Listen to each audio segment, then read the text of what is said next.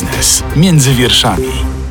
Agnieszka Zaręba, dzień dobry. Witam bardzo serdecznie w podcaście Biznes między wierszami. Dzisiejszym gościem jest ekonomista Marek Zuber, związany również z Akademią WSB. Porozmawiamy o absurdach polskiego systemu bankowego, inflacji, stopach procentowych, bańce na rynku nieruchomości, odczarujemy WIBOR i przeanalizujemy skutki, które mogą wywołać wakacje kredytowe. Dzień dobry. Dzień dobry, dzień dobry. Zacznijmy jednak od najbardziej bieżącej sprawy. Czy jest pan zaskoczony, że Adam Glapiński został wybrany przez Sejm na następną kadencję i będzie zasiadał w fotelu prezesa NBP przez kolejne 6 lat? No cóż ja mogę powiedzieć na ten temat. Mieliśmy w ostatnich tygodniach dużo zamieszania odnośnie tego, czy Adam Glapiński będzie miał poparcie partii rządzącej. No ale się udało, jeżeli mogę tak powiedzieć, czyli panie z panami się dogadali. No, decyzja jednak w jakiejś mierze polityczna moim zdaniem. Wiemy oczywiście z jakiego środowiska politycznego się Adam Glapiński wywodzi, więc tutaj kwestia tych relacji nie podlega żadnych wątpliwości. Natomiast, no właśnie, mamy na pewno pewne zastrzeżenia dotyczące tego, czy Adam Glapiński powinien dalej być prezesem Narodowego Banku Polskiego. Jest to na pewno dobry ekonomista, ale te ostatnie kilkanaście miesięcy w jego wykonaniu, w jego w szczególności, już nie mówię o decyzjach Rady Polityki Pieniężnej, tylko mówię o tych nieszczęsnych konferencjach, o tej specyficznej retoryce stosowanej przez w końcu prezesa Narodowego Banku Polskiego. O tym jednak obrażaniu, ja mam takie wrażenie, wielu z nas, którzy mieliśmy czelność nie zgadzać się z decyzjami Rady. No to nie jest to, o co chodzi, ale to jest jeszcze najmniej istotne. Najważniejsze jest to, że musi być komunikacja z rynkiem. Rynek, czyli nie tylko my, nie tylko ekonomiści, analitycy, nie tylko banki, ale generalnie wszyscy, którzy interesują się ekonomią, muszą mniej więcej wiedzieć, dokąd zmierzasz banku centralny, quo vadis. I myślę, że na bazie tego, co słyszeliśmy, nie tylko nie można było jednoznacznie tego powiedzieć, ale wręcz wmawiano nam, że jest inaczej niż wyglądała rzeczywistość nas otaczająca. Nie ma inflacji, nie ma problemu inflacyjnego, a w ogóle jak już ta inflacja jest, to nie jest związana z tym, co się w Polsce dzieje. To wszystko oczywiście niestety nie było prawdą. Mało tego, w zasadzie Adam Glapiński w pewnym momencie sam zmienił to podejście, no ale nie zmienia to faktu, że te ostatnie kilkanaście miesięcy było, już mówiąc tak kolokwialnie, po prostu słabe. A czy myśli pan, że mimo wszystko pozycja obecnego prezesa NBP trochę spadła w oczach obozu rządzącego? No bo dzień przed posiedzeniem Sejmu, podczas którego miała zapaść decyzja o przyszłości Adama Glapińskiego, został on zaproszony do siedziby PiS-u, gdzie przebywał do późnych godzin wieczornych. Czy to znaczy, że musiał się tłumaczyć? No dobre pytanie. Oczywiście wiemy, że Adam Glapiński ma też takie osobiste relacje z najważniejszymi władzami Prawa i Sprawiedliwości, tak to określę.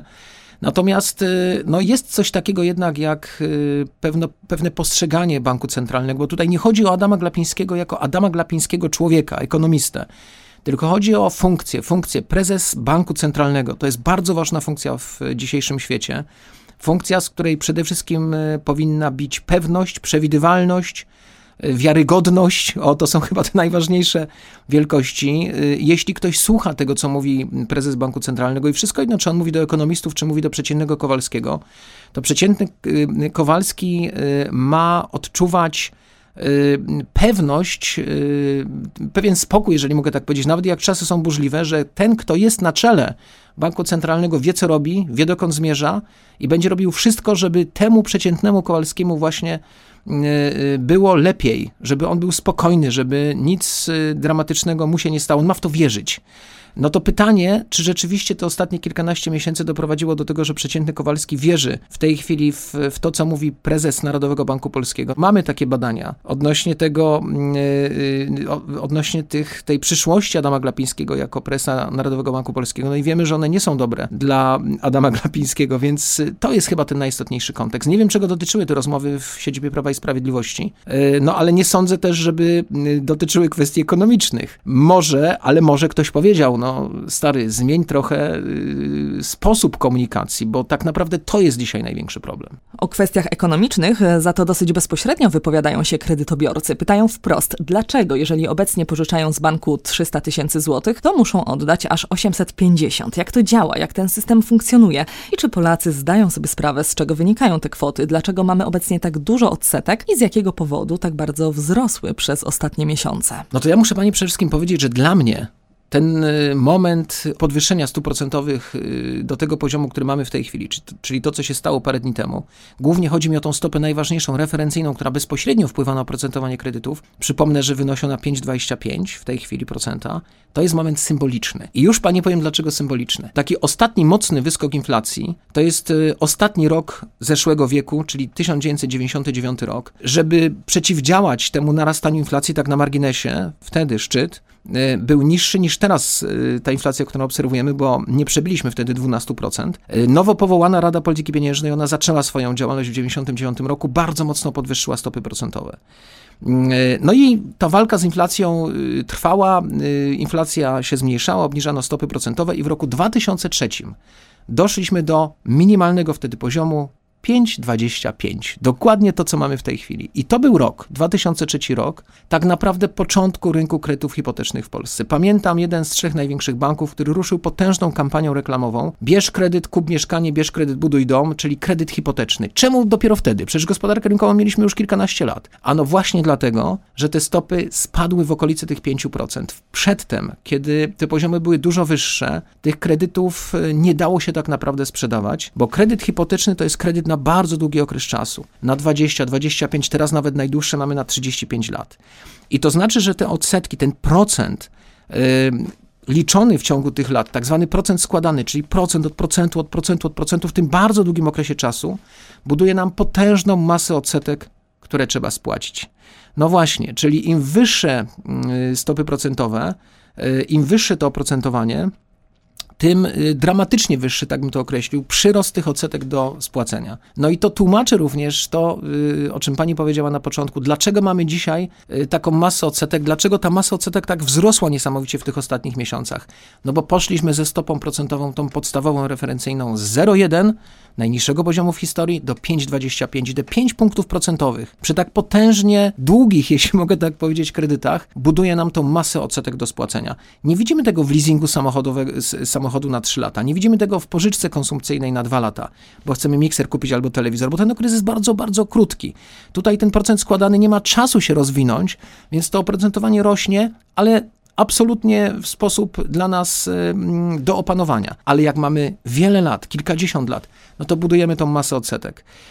No i to jest odpowiedź na Pani pytanie. Tak na marginesie, mam wrażenie, że tak jak wtedy, schodziliśmy z tymi stopami, doszliśmy do tego 5,25 i to rozpoczęło nam wielki rynek ważny i dla przeciętnego Kowalskiego z punktu widzenia zakupu mieszkania.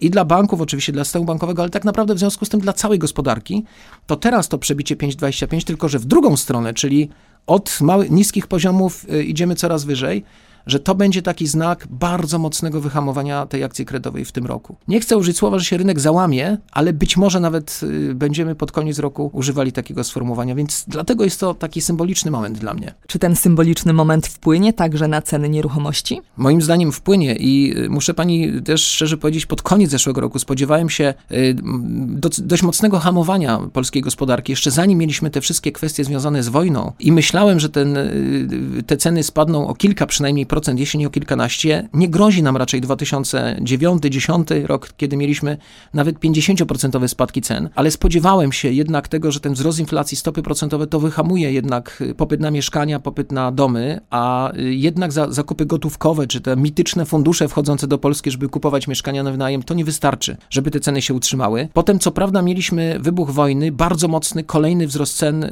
różnego rodzaju materiałów budowlanych i to był taki element, który mówił, nie mogą spaść, bo przecież jakieś koszty są, przecież nikt nie będzie budował poniżej kosztów, ale mimo wszystko, po pierwsze, moim zdaniem ceny materiałów budowlanych się nie utrzymają, to znaczy będziemy mieli spadki.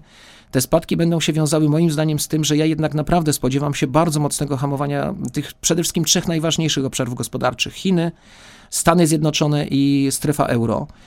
Chiny już właściwie hamują ze względu na pandemię, na te ograniczenia pandemiczne, ale też wiele innych problemów, choćby rynek nieruchomości. Stany Zjednoczone, strefa euro też już widzimy hamowanie, a przecież stopy procentowe dopiero zaczynają rosnąć. W strefie euro w ogóle jeszcze nie poszły w górę. Parę innych problemów też gdzieś tam widzę na horyzoncie. Oczywiście to się także na Polsce odbije. I ten spadek wzrostu gospodarki, ja się też nie spodziewam żadnego załamania na świecie, ale jednak mocne ograniczenie wzrostu, a nawet te minusy, czyli recesje. I ten spadek popytu także inwestycyjnego, myślę, że on doprowadzi do tego, że te ceny materiałów budowlanych, różnego rodzaju surowców, pomimo tego, co się dzieje dzisiaj na wschodzie, czyli tej napaści Rosji na Ukrainę, po prostu się nie utrzymają. W praktyce oznacza to, że będzie taniej? Będziemy płacić mniej za mieszkania w Polsce? Wyhamuje nam popyt, głównie ze względu oczywiście na ograniczenie akcji kredytowej. Ceny nieruchomości, ceny materiałów budowlanych spadną i ja się spodziewam w tym roku jednak spadku cen mieszkań, kosztów budowy domów i tak dalej. Tak jak powiedziałem, nie dziesiątki procent, ale w sposób odczuwalny. Przez kilka ostatnich lat osoby obserwujące sektor nieruchomości analizowały, czy na rynku jest bańka, kiedy ona pęknie, czy zaczną widocznie i odczuwalnie spadać ceny mieszkań. Zbliżamy się do tego momentu? Kiedy on nastąpi? Myślę, że już nastąpił. To znaczy myślę, że w zeszłym roku, pod koniec roku ceny się zatrzymały przynajmniej, a ja mam wrażenie, że jak za moment, i to nie za 6 miesięcy, myślę, że za kilka tygodni będziemy mieli informacje dotyczące cen, to już w niektórych miejscach te ceny będą niższe. Mówię o cenach transakcyjnych oczywiście, bo ceny wywoławcze pewnie, te, które widzimy na reklamach, one pewnie się będą utrzymywały jeszcze przez jakiś czas. No, nikt nie chce się przyznać do tego, że nie może sprzedać mieszkań, szczególnie jak już je wybudował, ale ja mam wrażenie, że jednak z czymś takim będziemy mieli do czynienia, czyli ze spadkiem cen i to się, no nie chcę powiedzieć, że już zaczyna,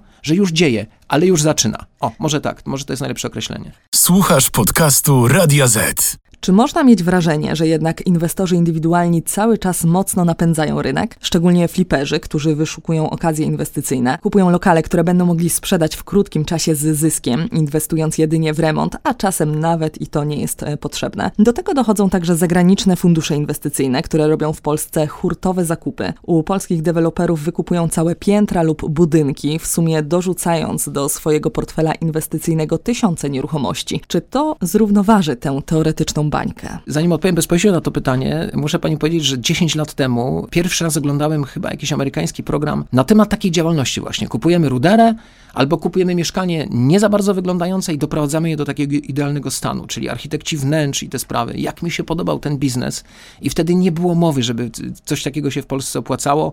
Ja pamiętam moją koleżankę, która masę pieniędzy wpakowała w wykończenie mieszkania. Po 2 latach chciały go sprzedać. Fantastyczne materiały, świetne wyposażenie. Przyszedł klient i powiedział, co? Takie kolory? Wie pani, pierwsze co zrobię, to wszystko wywalę. No właśnie. Oczywiście to, o czym pani mówiła, to wszystko obserwujemy i dlatego właśnie, moim zdaniem, nie dojdzie do załamania rynku. Ale to będzie za mało, żeby powstrzymać spadki. Mówi pani o fliperach. No tak, ale to jest kwestia tego pierwszego zakupu. Ja nie twierdzę, że nie będziemy mieli dalej rynku, na którym będzie się opłacało włożyć pieniądze, wykończyć mieszkanie i go sprzedać zyskiem. Tylko, że ten pierwszy zakup będzie na niższym poziomie. Mówi pani o tysiącach mieszkań kupowanych przez fundusze. No właśnie tysiącach, a nie dziesiątkach tysięcy. Z takich bardzo ogólnych analiz, no ale mamy kontakty. Mam kontakty sam z takimi funduszami. To, co w tej chwili wiemy, to jest poziom kilkunastu, może 20 tysięcy mieszkań, które te fundusze będą chciały kupić w ciągu najbliższych 2-3 lat. No to proszę to porównać z ilością mieszkań sprzedawanych w ostatnich latach. To jest za mało. I jeszcze jedna najważniejsza rzecz. Przecież proszę zobaczyć, mówi pani o tych tysiącach mieszkań. Największą transakcję jednorazową, którą ja znam, chociaż ona nie dotyczy konkretnych mieszkań, tylko raczej zapowiedzi zakupu, to jest 2,5 tysiąca mieszkań, które ma być kupione w najbliższych latach. No ale znam takie transakcje na kilkaset mieszkań. To te mieszkania były kupowane po 6 tysięcy, 7 tysięcy za metr, na przykład w Warszawie czy w Poznaniu. W Poznaniu nawet akurat o tej transakcji, ta transakcja, o której mówię, to jest nawet poniżej tego poziomu.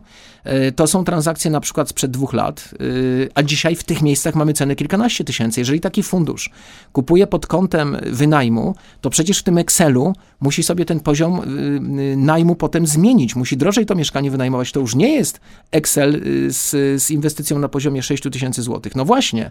No to czy to się wszystko zepnie. Dzisiaj wymiotło nam mieszkania pod wynajem w Polsce, szczególnie w większych miastach, no bo mamy Ukraińców. Jak szacujemy, pewnie około 1,5 miliona w Polsce w tej chwili fizycznie jest. Więcej przyjechało, ale część z nich wyjechało dalej, albo część też wróciło już niewielka, ale jednak do Ukrainy. No ale ile to potrwa? My nie wiemy. My życzymy Ukraińcom, żeby mogli jak najszybciej do siebie wrócić. Z informacji, które mamy, z badań, które mamy, ponad 80% z nich będzie chciało wrócić do swojego kraju, no to znowu te mieszkania zostają. Myślę, że fundusze także to biorą pod uwagę. Więc ja nie byłbym takim optymistą, że oto dziesiątki tysięcy mieszkań w cenie 13, 14, 15 tysięcy złotych za metr, a takie ceny przecież mamy w Warszawie czy w Krakowie i nie mówię tutaj o luksusowych mieszkaniach, że te dziesiątki tysięcy mieszkań przez te fundusze będą kupowane po takich cenach. Ja bym naprawdę takich założeń nie robił. Więc ja mogę się mylić, pani redaktor. Ja jednak zakładam, że te najbliższe kwartały to będzie spadek cen, nie załamanie, nie katastrofa, nie różnica taka, jaką mieliśmy między 2008 a 2011 rokiem, ale z pewnością odczuwalny spadek. Chociaż, jeszcze jedno zdanie tylko powiem, oczywiście jest takie powiedzenie, że najważniejsze w handlu nieruchomościami jest po pierwsze lokalizacja, po drugie lokalizacja, i po trzecie lokalizacja. No, są takie lokalizacje, gdzie te ceny nie spadną. Zasada 3L jest na rynku bardzo popularna, ale skoro tak, proszę powiedzieć, kiedy stopy procentowe zaczną spadać? No właśnie, i teraz nie powinno się odpowiadać pytaniem na pytanie, jak pani wie, ale ja tam zrobię pani krótką wyliczankę i zadam pytanie, co pani sądzi na koniec. A wyliczanka dotyczy sytuacji na rynku ropy. No to po pierwsze, czy Arabia Saudyjska w sposób istotny zwiększy wydobycie ropy, bo mamy w tej chwili decyzję o jego zwiększeniu, ale nieznacznie. Czy Zjednoczone Emiraty Arabskie to zrobią, a przecież wiemy, że od początku właściwie wojny nawołuje do tego prezydent Stanów Zjednoczonych Joe Biden. Czy Stany Zjednoczone dogadają się z Wenezuelą i Iranem odnośnie zluzowania sankcji, zwiększenia ilości ropy z tych krajów na rynku? Czy wreszcie na przykład wytwórcy łupkowi w Stanach Zjednoczonych znowu będą mieli takie możliwości finansowania swojej produkcji jak przed pandemią, gdzie nie mieli z tym najmniejszego problemu, ale potem przyszła pandemia, stopy w pewnym momencie, ceny w pewnym momencie na rynku ropy spadły na minus, były ujemne i to doprowadziło do takiego postrzegania dużo większego ryzyka tego rynku. No i wreszcie na przykład, czy Putin zakręci kurek z ropą w Europie, bo myśmy się ostatnio zastanawiali, czy my mamy kupować, czy nie. Znaczy wiedzieliśmy, że nie, tylko kiedy mamy przestać kupować, ale przecież sytuacja na rynku gazu pokazuje, że to on może ten kurek zakręcić. Jeszcze parę bym mógł innych czynników pani wskazać. No i pytanie do pani, to ile będzie kosztować ropa za miesiąc? Nie powinno się odpowiadać pytaniem na pytania, jak pan wie, ale odbiję w takim razie piłeczkę i zapytam, co zdecyduje Władimir Putin i jak to wpłynie na rynki surowcowe. No właśnie, proszę zobaczyć, że to jest decyzja jednego człowieka pod tytułem Putin, który może ten kurek zakręcić albo nie. I ja mogę pani dokładnie takie same wyliczanki robić dla gazu, dla pszenicy, dla kukurydzy. Będzie pszenica ukraińska w tym roku na rynku, czy nie będzie? Widzimy tych biednych rolników w kamizelkach kuloodpornych, w asyście często uzbrojonych ludzi, którzy sieją w tej chwili, a właściwie siali, bo to się przecież głównie w kwietniu działo. Będzie, czy nie będzie? No to jaka będzie inflacja w tym roku? Ja zakładam, że szczyt zobaczymy w ciągu najbliższych paru miesięcy. Jeszcze 2-3 miesiące temu zakładałem, że to nie będzie poziom wyższy niż 14,5%. Ale myślę, że niestety może być gorzej. Natomiast cały czas zakładam, że końcówka roku będzie wyraźnie lepsza nie tylko ze względów statystycznych, czyli ze względu na tak zwany efekt bazy. Po prostu wtedy już mieliśmy wzrosty inflacji, więc jak nam będą wyrzucać się te październiki, listopady i grudnie z wyższą inflacją, no to ten wzrost nie będzie tak mocny, a może nawet tak jak ja zakładam będzie spadek. Dalej mam nadzieję, nie jest to niemożliwe, że koniec roku będzie jednocyfrowy, tylko nie 2% oczywiście. No to jak tak by było, no to ja zakładam, że najpóźniej na początku 2024, może szybciej roku, będziemy mogli zobaczyć w Polsce pierwsze obniżki stóp procentowych, ale z jakiego poziomu? No właśnie, myśmy taką prognozę mieli na początku roku, że stopy procentowe w tym roku będą między 6 a 10. Nie tylko zresztą my, wiele osób, wiele ośrodków w ten sposób mówiło i to z takim uśmiechem. Czyli nie wiedzą. Proszę zobaczyć, dzisiaj prawie wszystkie ośrodki w ten sposób do tego podchodzą. Nie wiemy, tym bardziej, że jeszcze jeden element dochodzi obok nieprzewidywalności inflacji, mianowicie nieprzewidywalność działań Rady Polityki Pieniężnej. Myśmy na początku trochę pastwili się nad biednym prezesem Adamem Glapińskim, ale przecież pamiętamy wypowiedzi niektórych członków Rady w zeszłym roku. Teraz mamy nową Radę i wydaje się, że taki zwrot o 180 stopni został dokonany. Nieprzypadkowo Glapiński w tym roku powiedział, jestem jastrzębiem wśród jastrzębi.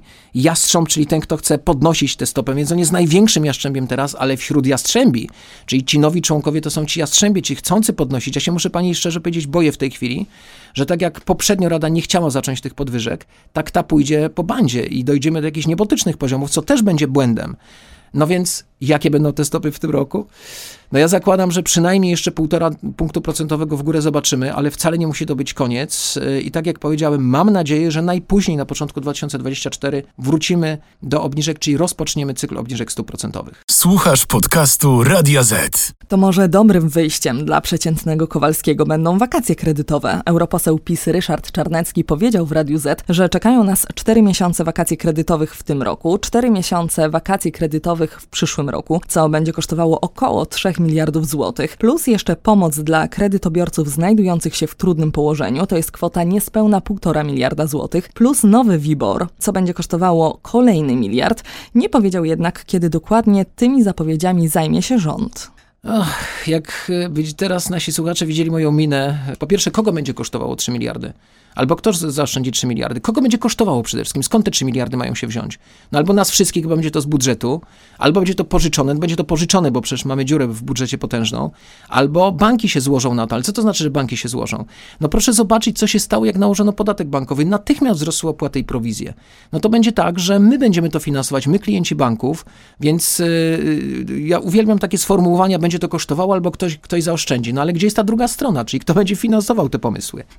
A już nie wiem zupełnie, co to znaczy koszt albo oszczędności z tytułu zmiany WIBOR-u na jakąś inną stawkę, skoro nie wiemy, jaka to będzie stawka, nie wiemy, jak będzie liczona. Dlaczego dzisiaj w ogóle ktoś zakłada, że ona będzie wyraźnie niższa niż WIBOR?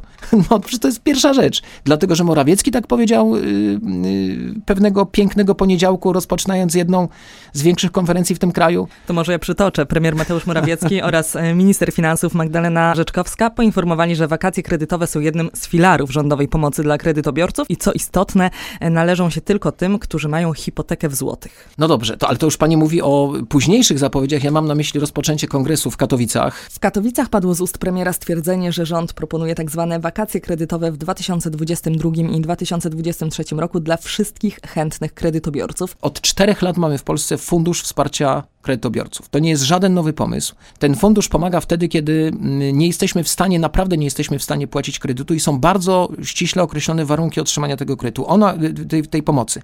On akurat kierowany jest nie tylko do kredytobiorców złotowych, w ogóle do tych, którzy mają kredyty hipoteczne. No i teraz na czym on polega? Polega na tym, że możemy dostać do 2000 zł miesięcznie, nie dłużej niż przez 3 lata, czyli w sumie 72 tysiące złotych pożyczki, ale też nieoprocentowanej, też nic nowego. Mało tego, jeżeli potem będziemy tą pożyczkę ładnie spłacać, czyli nie będziemy mieli żadnych zaległości, to może nam być darowana spora część tej pożyczki. Jeżeli byśmy tak całe 72 tysiące zaciągnęli i ładnie wszystko spłacali, to mniej więcej 30% będzie nam darowane. Nic nowego. Oczywiście są warunki. Albo nie masz pracy, albo masz niski dochód w gospodarstwie domowym i tam, jeśli dobrze pamiętam, ponad połowa kosztów, kredyt stanowi ponad połowę twoich dochodów w ciągu miesiąca. I ja uważam, że pomoc powinna polegać na rozwoju tego funduszu. To znaczy, jeżeli uznamy, że te warunki są za trudne, że niejednoznaczne, bo rzeczywiście w ostatnich latach bardzo mało osób z tej pomocy skorzystało, przypomnę, fundusz jest już kilka lat na rynku, to zmieńmy te warunki. To podwyższmy poziom na przykład tego dochodu, przy którym możemy sięgnąć. Bardziej jednoznacznie opiszmy, co to znaczy stracić pracę, bo przecież często mamy sytuację, kiedy kredyt biorą 2 osoby, na przykład małżeństwo, ale niekoniecznie oczywiście musi to być małżeństwo. I nie kombinujmy więcej. Zróbmy to tutaj właśnie w tym miejscu, czyli na poziomie tego funduszu. Bo jeśli wprowadzimy osobno wakacje, to po co? Skoro to też w pewnym sensie są wakacje. Dobrze, tu jest limit 2000 zł tej pożyczki, no to zwiększmy ten limit do 3-4 tysięcy. Nie ma problemu, ale nie dublujmy rozwiązań. To, co mnie najbardziej martwi w tych wakacjach tak zwanych, o których pani mówiła, ja nie słyszę nic na temat tego, że ma być tam jakieś ograniczenie dotyczące dochodów. Czyli każdy będzie mógł skorzystać z wakacji. Każdy. No to pytanie, czy w sytuacji, kiedy stajemy na rzęsach, no bo teraz już chyba można powiedzieć, że Rada Polityki Pieniężnej staje na rzęsach, tak mocno podnosząc stopy, żeby walczyć z inflacją, kiedy naprawdę ta inflacja jest w Polsce problemem, mamy najwyższą inflację od prawie 25 lat. To w takiej sytuacji mamy zgłaszać pomysły, które powodują, że ludzie będą więcej kupować, no bo przecież jeżeli ja będę mógł sobie te wakacje zrobić, to będę miał więcej pieniędzy, bo nie będę musiał tego kredytu płacić. To co zrobię z tymi pieniędzmi? Część z tych osób z pewnością je wyda, czyli podkręci jeszcze inflację, bo jak wydaje, jak jest popyt, to mechanizm rynkowy, najważniejszy mechanizm gospodarki rynkowej, nakładanie się popytu i podaży mówi, ceny pójdą w górę. No to jest pomysł na czasy inflacyjne. Moim zdaniem to jest czysto PR-owska zagrywka, tym bardziej, że ja nie widzę żadnego powodu, żeby pomagać osobom, które mają, nie wiem, 20 tysięcy dochodu i rata wzrosła im z 2 do 4 tysięcy, na przykład dwukrotnie, bo w tej chwili przy 30-letnim kredycie mniej więcej taką sytuację mamy. No i wreszcie trzeci pomysł, czyli WIBOR. Nic nowego, pani redaktor. Ale może wyjaśnijmy, co to jest, ponieważ większość Polaków jednak nie jest w stanie zdefiniować tego pojęcia. Właśnie, więc mamy taki rynek, który nazywa się rynek pieniężny. To jest rynek, na którym banki nawzajem sobie pożyczają pieniądze. Jak to? Przecież w bankach są pieniądze, przecież tam jest masa pieniędzy dzisiaj. No tak, ale oczywiście może być tak, przede wszystkim działalność bankowa polega na tym, że ja biorę pieniądze od klientów, lokaty, depozyty, ale te pieniądze muszę wydać, w cudzysłowie, czyli udzielić kredytów i pożyczek, po to, żeby więcej zarobić na tych kredytach, żeby móc spłacić oprocentowanie tych lokat, jeszcze żeby mi zysk został. To jest normalna sytuacja, normalna działalność bankowa. W związku z tym, jak ja tę gotówkę wydam, a będę ją potrzebował, bo na przykład ktoś przyjdzie i zerwie lokatę, no to muszę mieć jakąś możliwość dopełnienia sobie tej płynności i to mi daje rynek pieniężny. Pożyczki międzybankowe. Problem w tym, że ten rynek w ostatnich latach był bardzo zaburzony. Nie tylko w Polsce, także w Europie, przede wszystkim ze względu na działalność banków centralnych, które, użyję tego słowa, drukowały pieniądze z uwagi oczywiście na te kryzysy, które nas dotykały, na końcu kryzys pandemiczny. Więc rzeczywiście mieliśmy problem z szacowaniem, może szacowanie to jest złe słowo, ale z takim realnym określaniem tego kosztu pieniądza, bo tak naprawdę tych pożyczek, szczególnie na długi okres, na 3 miesiące, na dłuższy, może nie na długi, ale na dłuższy, na 2, na 3 miesiące tych pożyczek nie było. Więc ten WIBOR na przykład, czy ten LIBOR 3-miesięczny na przykład dla franka, bardziej był taką teoretyczną wielkością. I gdybym pożyczał, mówił bank, to bym pożyczał po tyle. No ale nie pożyczam, więc nie wiem, czy na pewno bym tak zrobił. Ale ostatnie lata to jest wielka reforma systemu w Europie, bo o tym chciałem powiedzieć. I 1 stycznia tego roku dokonano rewolucji, likwidując po prawie 60 latach LIBOR, tą najważniejszą stawkę europejską. Stawkę pożyczek, które dokonywane są w Londynie, w centrum finansowym Europy, dla 5 walut. Zastąpiono ten LIBOR innymi stawkami, na przykład dla franka, bo to jest pewnie najpopularniejsza stawka w Polsce, frank szwajcarski, kredyty frankowe, zastąpiono stawką Saron. I w tym kierunku idzie Polska. To nie jest żaden polski pomysł. To jest odpowiedź na zmiany, które się w Europie dokonują, które zaleca dzisiaj Komisja Europejska. Zresztą my reformujemy ten nasz system. Ostatnia taka wielka reforma nastąpiła w połowie zeszłego roku. I to, z czym się nie mogę zgodzić, to z tym, że panuje w tej chwili dalej takie przekonanie, że ten WIBOR jest nieuczciwy, jest dramatycznie zawyżany, że właśnie największy problem, że nie ma tych pożyczek, on jest sztucznie tworzony. Droga pani redaktor, od połowy zeszłego roku mamy bardzo mocną kontrolę budowania tej stawki. Stawkę rzeczywiście podają banki, też nie wszystkie, tylko te, które mają status tak zwanego dealera rynku pieniężnego, ale nie wchodźmy już w szczegóły. Jeżeli chodzi o szczegóły, to powiem jednak i wyjaśnię, skąd biorą się te opinie. Na przykład stawka WIBOR określana jest na podstawie deklaracji 10 banków w Polsce, po jakiej stawce przyjęłyby pieniądze. Nie ma tu mowy zatem o realnych transakcjach pomiędzy bankami i to budzi największe wątpliwości. Ponieważ nie mamy tych pożyczek na długi okres, albo są bardzo małe obroty na tych pożyczkach, no to wprowadzono ten system kontroli. I w Polsce wygląda to w ten sposób, że mamy dealera. Dealer to jest gość, który pracuje, czy dziewczyna, która pracuje, czyli gościuwa, która pracuje w dealingu. Dealing to jest takie miejsce, gdzie między innymi utrzymuje się właśnie płynność banku. I ten dealer, ustalając wysokość WIBOR-u, tej stawki swojego banku, jest kontrolowany przez kolejną gościówę albo gościa z takiego departamentu, który się nazywa compliance, czyli bezpieczeństwo wewnętrzne. I on go pilnuje, żeby żadnych głupot nie narobił. Ale potem te 10 banków przesyła te swoje wielkości, z tego się liczy średnią, do firmy, która nazywa się Benchmark GPW. Czyli spółka córka Giełdy Papierów Wartościowych w Warszawie. Też jest to spółka kontrolowana przez państwo, więc już na tym poziomie też mamy jakiś tam element, nazwijmy to, kontroli. I ta spółka też ma możliwość weryfikowania tych wielkości. Ma oczywiście odpowiednie procedury do tego, ale na koniec, i to jest najważniejsze, jest jeszcze Komisja Nadzoru Finansowego, czyli ta komisja, która nadzoruje cały system finansowy w Polsce. Więc to nie jest tak, że każdy sobie rzuca dzisiaj tą wielkość. To jeszcze jedno zdanie, jeżeli mogę. Czym zastąpiono w Europie tą stawkę, tą stawkę LIBOR? Mówiła pani o tym, że to są teoretyczne stawki, że banki mówią, ile by było, gdyby było, ale de facto tych pożyczek nie robią. Ale jest taki okres pożyczek, który jest realnie realizowany, który był realnie realizowany. Nazywa się ten okres overnight, czyli pożyczki z dnia na dzień. Banki rzeczywiście bardzo dużo pożyczek robią sobie z dnia na dzień. No i to jest właśnie ten Saron. Saron overnight, Saron, czyli pożyczki we frankach szwajcarskich. W Polsce mamy też takie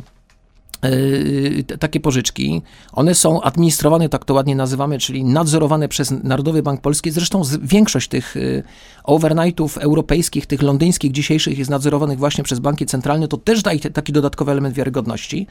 Ta stawka w Polsce nazywa się Polonia. No jest taki pomysł, że ona może zastąpić WIBOR. Tylko, i to jest już ostatnie zdanie, które chciałem na ten temat powiedzieć, nie ma na dzisiaj żadnej gwarancji, że WIBOR 3-miesięczny dzisiejszy, zastąpiony przez nową stawką, jest istocznie wyższy niż ta nowa stawka, albo odwrotnie do tego podejdę, że ta nowa stawka, na przykład 3-miesięczna, będzie istotnie niższa niż 3-miesięczny WIBOR. Morawiecki mówił o tym, że to będzie 1/6 mniej, no bo Polonia overnight jest rzeczywiście wyraźnie niższa od 3-miesięcznego WIBOR-u. No ale co, my overnightem zastąpimy 3-miesięczną stawkę? W przypadku Londynu tak nie jest. Przelicza się te stawki overnight, mamy odpowiednie współczynniki, dzięki któremu przeliczamy na przykład Saron overnight na Saron 3-miesięczny. Tam akurat nie ma dużej różnicy, ale to jest zupełnie inny rynek. Więc na dzisiaj nie potrafię pani powiedzieć, czy dzięki wprowadzeniu tego systemu będziemy mieli istotne oszczędności z punktu widzenia kredytu. Powiem pani więcej, istotnych na pewno nie. Może będą odczuwalne, ale na pewno nie będą istotne. Dużo mówimy dzisiaj o inflacji, więc podsumowując, na ile za wzrost cen realnie odpowiada wojna i Putin, a na ile nasza polityka gospodarcza? Czy do łask wróci tak zwana krzywa Philipsa, która tłumaczy, że w praktyce mamy wybór między inflacją a bezrobociem? No, po pierwsze, no właśnie znowu PR, no ale pamięta pani, no byli tacy, którzy mieli swoją zieloną wyspę, no to mają też, są też tacy, dla których wszystko jest winą Putina i mamy putinflację. Nie, to nie jest prawda. Dzisiaj w Polsce większa część inflacji nie wynika z działań Putina. Kropka. I jeżeli ktoś cokolwiek zajmuje się kwestiami analiz, w szczególności analiz inflacji, to bez specjalnego problemu jest w stanie do takiego wniosku dojść. Oczywiście działanie Putina to nie tylko wojna, bo początek tej działalności to jest zeszły rok, zakręcenie kurka z gazem, czy przykręcenie może kurka z gazem. Rzeczywiście mieliśmy potężne wzrosty cen gazu. Był taki moment, kiedy jak pani weźmie sobie najniższy poziom ceny w roku 2020 i najwyższy w roku 2021, to mamy różnicę razy 11, 1100%. Wtedy się zaczyna ta działalność Putina i to przełożenie się na wzrost inflacji. Potem oczywiście wojna, na skutek wojny mamy wzrosty cen i surowców, i żywności i tak dalej. Chociaż po tych pierwszych tygodniach paniki mieliśmy potem dość mocne korekty, żeby nie mówić, mówiliśmy już dzisiaj dużo o materiałach budowlanych, to powiedzmy o żywności. Pszenica podrożała przez pierwsze 3 dni wojny o 70%, ale potem o 40% potaniała. Czyli dzisiaj mamy wyższy poziom, ale jednak niższy niż na początku w czasie tej paniki. To jest inflacja wynikająca z działań Putina. Ale jak weźmiemy te inne elementy, a te inne elementy to jest przede wszystkim niedostosowanie popytu i podaży wynikające z pandemii. Pamiętajmy, że pandemia wróciła do Azji, szczególnie do Chin w roku 2021 i do dzisiaj tam jest. Chiny mają jeden pomysł, zamykają całe rejony, więc wyłączają te rejony z produkcji, fabryki nie działają, port w Szanghaju ma ciągle problemy z działalnością, więc ten rozkręcony popyt na świecie, rozkręcony przede wszystkim bilionami dolarów wpakowanych po to, żeby zasypać koronawirusową dziurę, nie zderza się znowu z podażą, bo tej podaży nie ma, brakuje tych różnego rodzaju rzeczy, nie tylko surowców, nie tylko półproduktów, ale także gotowych produktów, żeby daleko nie szukać, oczywiście samochody, o tym wiemy, no tutaj kwestia tych półprzewodników, ale to już nie tylko dzisiaj półprzewodniki, to są także inne części, ale taką sytuację mamy na wielu rynkach. No to znowu, jak mamy popyt, a nie ma podaży, to ceny idą w górę. Po drugie, jak popatrzymy sobie już na polskie poletko, no to mamy przecież rosnące koszty, od wielu, wielu lat rosnące koszty dla wielu przedsiębiorstw. Ja przypomnę tylko, że przed pandemią jeszcze, przed działaniami Putina, daleko przed działaniami Putina, myśmy dobijali do 5% inflacji w Polsce, czyli też bardzo wysoki poziom jak na nasze realia. Czy wtedy mieliśmy do czynienia z działaniami Putina? Czy wtedy mieliśmy pandemię? Nie, to były nasze wewnętrzne czynniki. No właśnie wzrost kosztów, bo koszty pracy bez wystarczającego wzrostu wydajności, bo różnego rodzaju opłaty, parapodatki i tak dalej, bo wzrost cen nośników energii, ale przede wszystkim mam tutaj prąd na myśli, bo przecież on drożał, czyli struktura naszej gospodarki, a chodzi mi tutaj oczywiście o produkcję prądu opartą na węglu. Więc bardzo, bardzo wiele elementów niezwiązanych zupełnie z działalnością Putina. Nie zgadzam się z tym, że to tylko Putin. Joe Biden powiedział 70% inflacji. Wynika z tego, co się dzieje wokół tego, ale to w Stanach Zjednoczonych. W Stanach Zjednoczonych, nie w Polsce. Przypomnę, w Stanach inflacja jest nieco powyżej 8%, u nas prawie 12,5%. W ostatnim czasie dużo mówimy o galopującej inflacji, rosnących stopach procentowych, obniżonej zdolności kredytowej, droższych kredytach. Czy w związku z tym finansowa przyszłość Polaków jawi się w czarnych barwach? Nie czarna, nie dramatyczna, nie katastrofa, ale najbliższe kwartały będą odczuwalnie gorsze, szczególnie dla tych oczywiście, którzy mają kredyty w złotych. To, że nie dojdzie do wzrostu bezrobocia, to tylko dlatego, że mamy po prostu taką sytuację na rynku pracy, że ludzi nie ma, więc troszeczkę może to bezrobocie wzrośnie, ale nieznacznie. Nie ma ludzi oczywiście, bo była dobra koniunktura w ostatnich latach, ale także dlatego, bo o tym mało mówimy, że działania rządu doprowadziły do wycofania jednak wielu osób z rynku pracy. Mam tutaj na myśli i obniżenie wieku emerytalnego, i te różnego rodzaju pomysły socjalne, które jednak sporo osób z rynku wycofują. Także nie katastrofa, nie dramat, ale najbliższy rok, półtora to będzie wysoka inflacja, choć mam nadzieję, że już nie tak wysoka jak w tych najbliższych kilku miesiącach. No i odczucie takiego czegoś, że jest jednak gorzej. Nie dramatycznie, nie katastrofalnie, ale gorzej. No i tym mało optymistycznym akcentem. Ale nie jednak katastrofalnie, w związku z tym szukajmy jakichś pozytywów. Jednak trochę optymistycznym, tak? Bo nie będzie końca świata. Nie będzie końca. Koniec świata to nie nasza decyzja, ale nie, no mam nadzieję, że to będzie zupełnie nieporównywalne choćby z tym, co przerabialiśmy w roku 2009, 10 albo 12, 13, wtedy, kiedy był kryzys strefy euro. Najważniejsze, żeby z każdego kryzysu wyciągnąć wnioski, podobnie jak z przesłuchanego podcastu. Serdecznie dziękujemy, że byliście Państwo z nami. Na stronie internetowej radioz.pl oraz na Spotify i w mediach społecznościowych znajdą Państwo także inne odcinki podcastu Biznes Między Wierszami. Robimy to dla Was, więc będzie nam bardzo miło, jeżeli zostawicie po sobie ślad w komentarzach. Zapraszam również do słuchania wiadomości ekonomicznych na antenie Radia Z codziennie o godzinie 10 i 15. A gościem dzisiejszego spotkania był ekonomista Marek Zuber, związany z Akademią WSB. Dziękujemy za uwagę. Agnieszka Zaręba. Do usłyszenia. Biznes między wierszami. Więcej podcastów na player radioz.pl.